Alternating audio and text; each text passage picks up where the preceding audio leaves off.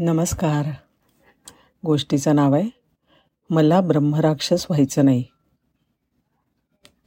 समर्थांची ही कथा आहे.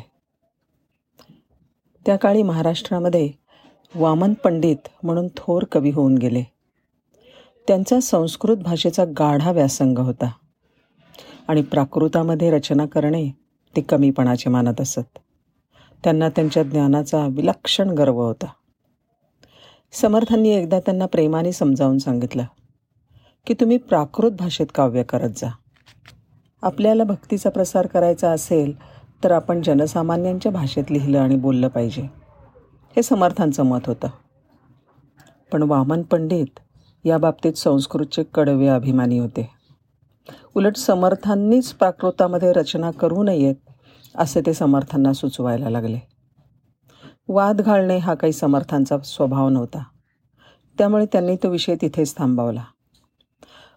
वाचाळसी तंडू नये नाथाळसी भांडू नये हा समर्थांचा नियम. त्यामुळे ते वामन पंडितांच्या फार तोंडी लागले नाहीत. आपल्या शास्त्रात अशी कल्पना आहे की वाद घालणारा विद्वान मनुष्य मृत्यूनंतर ब्रह्मराक्षस होतो. मनाच्या श्लोकामध्ये समर्थ म्हणतात जनिहित पंडित सांडित गेले अहंता गुणे ब्रह्म राक्षस झाले. म्हणून समर्थ कधीही वाद घालत नसत. वाद घालणाऱ्यासमोर ते मौन धारण करत किंवा विषयांतर करत. वामन पंडित एकदा प्रवासात होते. रात्री त्यांचा मुक्काम एका वडाच्या झाडाखाली होता. त्यांनी पाहिलं वडाच्या झाडाच्या एका फांदीवर एक ब्रह्मराक्षस बसला आहे पण आता ऐनवेळी कुठे जाणार? म्हणून वामन पंडित तिथेच झाडाखाली आडवे झाले. तेवढ्यात दुसरा ब्रह्मराक्षस तिकडे आला आणि दुसऱ्या रिकाम्या फांदीवर जाऊन बसला. आपल्या शास्त्रात अशी संकल्पना आहे की ब्रह्मराक्षसाला भविष्याचं ज्ञान असतं आणि तो त्रिकालज्ञ असतो. तेव्हा नव्याने आलेल्या ब्रह्मराक्षसाला आधीचा ब्रह्मराक्षस म्हणाला अरे अरे तू त्या फांदीवर बसू नकोस. मी ती फांदी वामन पंडितासाठी ठेवली आहे.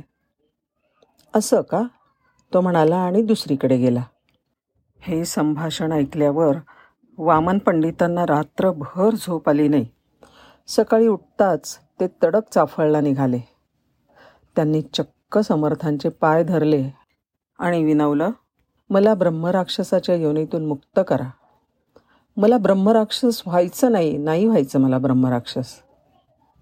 समर्थ मनापासून हसले आणि म्हणाले संस्कृतचा अभिमान सोडा आणि प्राकृतामध्ये रचना करत जा.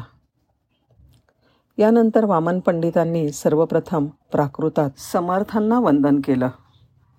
त्यांचा तो श्लोक समर्थ संप्रदायात अमर ठरला. तो श्लोक असा शुकासारखे पूर्ण वैराग्य ज्याचे वसिष्ठा परिज्ञान योगेश्वराचे कवी वाल्मिका सारिखा मान्य ऐसा. नमस्कार माझा तया रामदासा.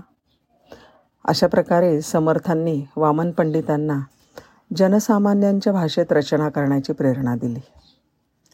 वामन पंडितांचा मराठी आणि संस्कृत दोन्ही भाषांवर समान अधिकार होता आणि त्यांची श्लोकाबद्दल विशेष ख्याती आहे. म्हणून सुश्लोक वामनाचा अशी त्यांची प्रसिद्धी आहे.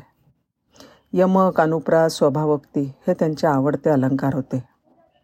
पण यमकाचा त्यांनी जास्त हव्यास केल्याने त्यांना यमकिया वामन असेही म्हणत असत. धन्यवाद.